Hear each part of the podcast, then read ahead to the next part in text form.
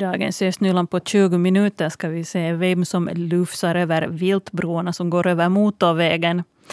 Det kommer också att handla om loppmarknaden i Strömborgska skolan när man sålde bort allting. Vi ska också tala om innebandy och prata med PSS-damers Olivia Kortelainen. Och så ska det handla om resemässan och Kungsvägen. Jag heter Helena von Alfthan, välkommen.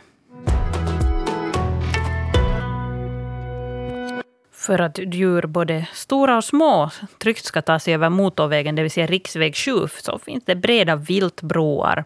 Och av 7 viltbroar på motorvägen finns 2 i Lovisa och 2 i Pyttis. Nu kartlägger Trafikledsverket väular på vilket sätt djuren använder de här broarna. Viltkameror fotograferar allt som rör sig på dem.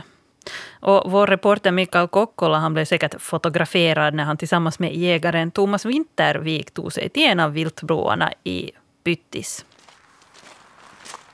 Thomas Vintervik, hurdan terräng har vi omkring oss här nu? Det är varierande terräng, men aika mycket hugget och sådana uppiga ställen. Och ja, tallar finns här mycket, en tallskog, men när vi går upp här mot den här viltbron så här är det ganska öppet. Där är öppet, jo, men så när man tänker andra sidan motorvägen så det åter granskog till det mesta och ungskog. Så de tycks nog, älgarna åtminstone trivas här i närheten mycket gott. Så. Varför djur tror du trivs här? Jag skulle säga att älg, hjort, rådjur och småningom nu har kommit vildsvin också här. Så. Här i faggorna? Jo. De börjar småningom fara på den där södra sidan på motorvägen vildsvinerna också så. Då behöver de den här bron till exempel? Det är ena av de här 3 som vi har i Pyttis. Vi går upp på krön här och ser lite hur den ser ut. Thomas Vintervik, nu har vi gått upp här och står mitt på bron. Vi står rakt på riksväg 7 motorvägen här mellan Kotka och Lovisa. Du spanar efter spår säger jag här. Ser du något djurspår? För tillfället är här inte något, här är inte på liten tid varit över nu något. Men det här är sånt ställe att i älgjakten så brukar vi nog nästan kolla att det här spår och vartåt de har farit och nästan varje gång så hittas det nog något spår här. Har du själv sett något djur använda den här bron? Inte själv har jag inte sett, bara spåren med det där. Det finns en som har sett i verkligheten när han var kolla foderautomaterna och så när han kom tillbaka så såg han när en oxa kom över här marsandes. Så. En älg? Älg, jo. Oj, det måste ha varit ganska fint att se den gå över här. Jo, säkert. Och nu har jag hört att någon skulle ha sitt, när de har kört på den där motorvägen att här skulle ha marsa över också. Men här är motorvägen och den här bron är ganska bred men jag vet inte hur riktigt djur upplever den. Det går en skogsväg då längs med den ena sidan av bron, den som är mera österut. Och sen är här då, vad ska vi säga, mycket stenar och lite buskar och små träd och så här som nu kanske då påminner om vanlig skogsterräng på något sätt. Hur tror du djur upplever den här bron? Jag tror nog att de blir nog inte att stå här, inte att de får nog hastigt över. Men jag skulle nog säga att inte, är de nog rädda åtminstone för det här bron inte att. Den här börjar nog funka, det här bron från början riktigt gott. Nu står vi här vid den här kameran då, som är uppsatt här för det här forskningsprojektet som vill kartlägga då djurtrafiken här över bron i Pyttis. Men också vi människor blir fotograferade, men jag har förstått att den informationen snabbt sen förstörs. Men man vill också veta hur mycket människorna använder de här broarna. Varför är det bra och viktigt att de här broarna finns? Så att de djuren slipper att röras så som de har normalt blivit vana att röras. Och då när man tänker att om det inte skulle finnas de här broarna så på södra sidan av motorvägen så det skulle vara efter en tid aika dåligt att jaga någon här. Det kommer inga nya djur åt här sidan. Skulle det finnas risk för inavel och sånt också? Det finns möjlighet det också. Vilken tid på dygnet tror du djuren mest använder de här broarna? Jag skulle nästan säga att det är morgonsid och natten. Främst under mörknadstiden så. Och nu ser vi på den här kameran, vi blir då också fotograferade tror jag. Jo. Det finns intressanta fina bilder som man kan se på vår webb också som de här olika kamerorna som är med om det här forskningsprojektet har tagit. Hur ofta går du själv till exempel över den här bron? Nu är det under älgjakten så nästan varje veckoslut. Att beroende på i vilket område vi jagar. Men nu kan det nästan vara varje veckoslut. Så man kan då säga att den här bron och de här motsvarande broarna de betjänar då både djur men också människor? Jo, det kan man nog säga. Och framförallt den här bron vart vi är nu så när den blev på naturligt ställe så den har börjat från första början till funka hurjan gott. Och här finns nog rörelse under hösten varje gång. Har du gått i Strömborgska skolan? Har du mycket minne från den här Borgoskolan? Ja, hundratals personer lockades till Ströhö i lördags när alltid den här före detta skolbyggnaden stod till salu. Kajsa Lindblom var på plats i Strömborgska skolan strax efter att loppmarknaden körde igång på lördag morgon. Vi var ju här 9 och då hade ju typ allt redan farit. Men jag hittade albatrossfjädrar och ett brev som har kommit med de här albatrossfjädrarna. Och så här ett antilophorn. Och det är så här, en sådan, vad man nu ska kalla det, en sån här häfte med bilder av fåglar. Hur valde du just de här grejerna? Ja, alltså, nu är helt enkelt egentligen för att de är fina. Tänk använda dem som föremål som man bara har helt enkelt fram på hyllan. Så det var kanske också det lite som fanns kvar. Vet du vad det står i det här brevet? Har du hunnit läsa det än? Nej, det har jag faktiskt inte. Så det sparar jag hem. Någonting att se fram emot. Ja. Ronja Kuusela. Varför har du kommit hit idag? För att min vän Jenny frågade om jag vill komma hit och så tänkte att det kan ju vara lite nostalgiskt. Och bara för att kolla vad hit finns. Har du lyckats finna någonting? Bara magneter. Varifrån? Vilket klassrum vet du alls? Skulle det vara i matematik eller modersmålsklassrum? Ja, det var från vårt klassrum säger Jenny här bredvid mig. Då var det ju ännu bättre. Det säger Ronja Kuusela som har gått i Ströhö från 2005 till 2008. Och ett av 3 husen på skolgården där stod Strömborgska skolans rektor Carola Wiksten då sålde det lilla som finns kvar i de här klassrummen där fysik, kemi och biologilektionerna en gång hölls. Hur har försäljningen gått här idag? Över alla förväntningar. Jag kunde förstå att det kommer så här mycket folk. Det är otroligt. Ni öppnade den 9:00. Hur såg det ut här då genast när ni öppnade? Alltså gården var full av människor. Det var bilar och det var människor. Helt fullt. Finns det någonting som har varit särskilt populärt nu här? Planscher, gamla skolplanscher. De har varit kanske allra mest efterfrågade. Och sen var det en del sådana här mindre skelett från djur. De var det kö till genast på morgonen. Men sen tycker jag att vissa saker jag är helt förvånad över. Gamla stolar, möbler som har varit på vinden i säkert 30-40 år. Så de går åt och det är ju roligt. Ja, det säger rektor Carola Wiksten. Och Krister Karlsson som ordförande för Hem och skola, han var glad över att intresset för skolans loppmarknad visade sig vara så stort. Dagen har varit en stor positiv överraskning. Vi hade inte alls väntat oss så här stor framgång med det här. Så här var kö redan 8:30, en halvtimme före vi öppnade. Och det var så att liksom bara rev sakerna åt här och allt gick nästan åt här med samma. Så det har varit en otroligt stor det här, en succé det här kan jag säga. Är det någonting som har varit extra populärt? De här planscherna och affischerna har gått jättebra åt, men också andra liksom små saker som man aldrig skulle ha liksom tänkt på att gå. Så att folk har nog lyckats hitta åt sig här, det ena med det andra. Att det här. Och nu har jag bara sett det som finns här i huvudbyggnaden, att vad det har varit i de här utebyggnaderna, så det vet jag inte riktigt allt vad det har varit. Så att folk har nog lyckats plocka åt sig det mesta konstiga saker härifrån. En gammal skola så här har ju funnits massor med olika saker från allt från liksom 50-60-talet framåt. Sen. Vad är tanken att ni ska göra med de här pengarna som ni får in idag? Alltså tanken de går till Hem och skola och det har varit tanken att vi ska köpa ute terrassmöbler där till nya skolan. Så de ska liksom de går öronmärkta på det sättet i den här möblemangen som ska skaffas där. Det är något sånt som skolan inte har haft möjligheter till skaffas och de har frågat av Hem och skolan om vi kan vara med och hjälpa till där. Så på det sättet har vi tänkt att det här, de intäkterna vi får härifrån och nu verkar vi få så pass bra med pengar att nu har jag inte förstås någon exakta summor ännu, men att det verkar som att åtminstone något sorts möblemang får vi till stånd med de här pengarna.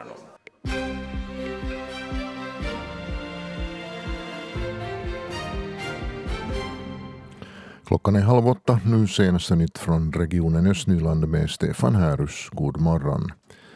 Kvinnan i Borgo som förskingrade närmare 25 000 euro av den förening där hon var kassör har av tingsrätten i Östra Nyland dömts till 11 månaders fängelse.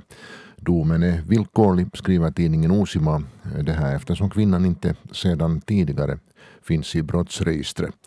Kvinnan ska också betala 52 000 euro i ersättningar till föreningen. Föreningen där kvinnan också verkar som barnvårdare gick i konkurs på grund av försnillningen.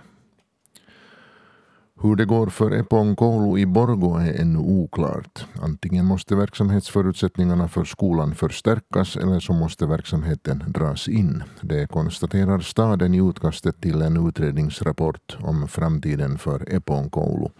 Att förstärka verksamhetsförutsättningarna kunde i praktiken betyda att Eponkoulu och Ebbo Daghem skulle bilda en helhet.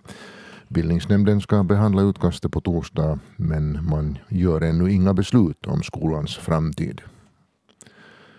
Borgo stad börjar jobba med att skapa ett kulturprogram för de kommande 10 åren.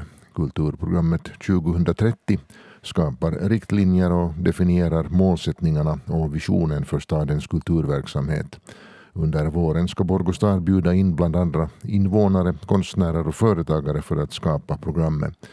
Staden ska också arrangera enkäter, diskussionsmöten och olika kulturforum. Bildningsnämnden behandlar programmets linjedragningar på torsdag. Och ett par sportresultat. Lovisa Thors innebandyherrar division 1 förlorar sina båda matcher under veckoslutet. Lördagens match mot Jyväskylälaget O2 förlorar Lovisa Thor med 6-3 och på söndag förlorar Thor mot Pirkkalan Pirkat med 10-6. Borgo Hunters ishockey- och Finlandsserien vann sin match på bortaplan under veckoslutet. Matchen i Sankt Karins mot HC Indians slutade 5-8. Sin följande match spelar Hunters hemma i Borgo på fredag mot Titanit från Kotka. Nu ska det handla om innebandy. PSS-damer från Borgo mötte i lördags Pelicans SPM bortamatch i Lahti, så det här är damernas innebandyliga. Matchen slutar 2-11 till PSS-damers fördel. Och PSS-damer ligger nu på 3:e plats i serietabellen då 4 matcher återstår i grundserien. Jag har nu ringt upp Olivia Kortelainen från PSS-damer. God morgon. God morgon. Mm. Det gick bra i lördagens match. Ja, jättebra. Hur ser du på ert spel? Mycket bättre gick det en vecka förut. Vi mötte ju de 2 veckoslut efter varandra. Och det faktiskt är ju att vi förlorade på straffar de veckoslutet innan. Så vi hade ju nog faktiskt sett att vad det är som vi ska förbättra i vårt spel. Så att det gick mycket bättre än förväntat nu på veckoslutet. Så det är vi nöjda över. Ja, ni har 4 matcher kvar i grundserien. Vad kommer ni nu att göra för att det ska gå bra i dem också? Det är egentligen bara att spela det egna spelet och lita på att det är det som fungerar. Det vet vi att det gör det så länge som vi orkar bara kämpa för det och så här. Och chanserna finns ju ännu till att till och med ta grundseriens vinst och allt, så att det är nog det som också står på spel här. Att försöka få den där hemmafördelen ändå liksom till slutet under sen playoffsen också under våren. Ja, hur tycker du så överlag att er säsong nu har gått? Lite sådär varierande. Att vissa matcher har vi spelat helt suveränt, och sen kan det vara att följande vecka så har vi haft jättesvårt med just det egna spelet. Att när motståndarna såklart alltid lite spelar annorlunda, så har vi haft lite problem med det. Att kunna läsa av deras spel och liksom sen på det sättet så att det har varit lite svårt emellanåt, men att det var lag så är vi nog ändå helt nöjda med vårt spel och våra insatser så här långt. Mm. Ja, om man vill se er spela så är visst följande hemmamatch den 26 januari mot TPS från Åbo. Hur bra har publiken hittat era hemmamatcher den här säsongen? Faktiskt helt bra ändå. Att det är såklart alltid att det är mycket lag som spelar i Borgå. När det blir på veckoslut så kan det vara att det är många lag som spelar samtidigt. Och då är det ju såklart för någon som är intresserad av idrott så blir det ju alltid att välja mellan två eller kanske tre lag till och med. Vems match man ska gå och titta på. Men att helt bra ändå att vi har ju alltid de som våra största fans som alltid är på plats. Och det är vi jättetacksamma över för att det är nog det är en stor fördel att ha en bra publik som är där och hejar på en. Att det liksom ger oss också jättemycket kraft. Mm. Men hur ser du på skillnaden mellan de här dam- och herrlagen? PSS-damer spelar ju då innebandyligan och det går väldigt bra för er där. Får ni liksom samma uppmärksamhet som till exempel sådana lokala herrlag som spelar i de här olika divisionerna? Det tycker jag nog faktiskt att det får vi nog. Att, speciellt liksom i Borgå så tycker jag nog att vi är väldigt uppskattade och det vet vi och det tycker vi att det är jättebra att man lyfter upp oss också. Att det inte bara alltid är härlagen, men sen om man tänker lite mer nationellt liksom på innebandyligans härlag så är det nog tyvärr så att vi får nog mycket mindre uppmärksamhet. Och det är också något sånt som den här liksom innebandyförbundet försöker såklart liksom kämpa för hela tiden att det ska gå mer framåt, att det ska bli mer jämlikt, men att det är nog en lång väg dit ännu, men att man hoppas nu i alla fall att det skulle inom en snar framtid att det skulle bli mer jämlikt, att man får lika mycket uppmärksamhet så att också sen publiken kan hitta lika mycket till damernas matcher som till herrarnas. Det går rätt så bra för er och ni ligger på tredje plats i serietabellen. Ni tog hem silver i ligan under förra säsongen. Hur ser du på PSS chanser att till exempel få guld den här gången? Chanserna finns ju, chanserna är stora. Det vet vi och det vet många andra också. Att det är ytterst tajt mellan nu. Jag ska våga på att nu är det kanske fyra högsta lagen som nu ligger i serietabellen, så ligger vi alla nog väldigt nära varandra och det är inte många poäng som skiljer. Vi ligger också på samma poäng som de som är på andra plats, så att det kommer vara ytterst tajt ända till slut och det är det laget som vill mest och som får det egna spelet att fungera som kommer att ta hem det, och det kan vara vem som helst, men att det är absolut vårt största mål för den här säsongen. Och det kämpar vi för. Så där lät det på resemässan i Helsingfors i fredags. Den här mässan som ordnades förra veckan samlade över 68 000 besökare. Och enligt Helsingfors mässcentrum har intresse för inhemska resemål vuxit. Och det var många som ville ha tips om minisemestrar i hemlandet. Jag besökte alltså den här mässan i fredag, så en av de saker jag bekanta mig med var Kungsvägen. Det är den här gamla vägen med långa anor som går genom södra Finland. Här för några år sedan kunde vi rapportera om att Mia Aitokari från Lovisa som projektledare skulle börja samla landskap under privatpersoner kring ett sånt projekt för att återuppliva den här gamla Kungsvägen som en populär turistled. Ja, men med här Fredrika Sundén, du ringde upp Mia Aitokari som var på mässan för att marknadsföra Kungsvägen. Men jag frågade Mia Aitokari hur hon tyckte att det gick där på resemässan och hon sa att det gick jättebra. Så jag var lite förvånad över att hur mycket människor där igen var. 68 000 besökare och lite till, så att det där och proffsdagen ännu där till. Så riktigt bra. Vilka typer av frågor är det som folk ställer då om till exempel Kungsvägen? Ja, besöksmål självklart och sen vad som är nytt. Och så talar vi hemskt mycket om att var den där egentliga gamla, riktiga Kungsvägen går. Och så förklarar jag alltid att turistvägen och den ursprungliga gamla historiska vägen är inte samma sak. Att vi kan inte leda turistbussar på privatvägar.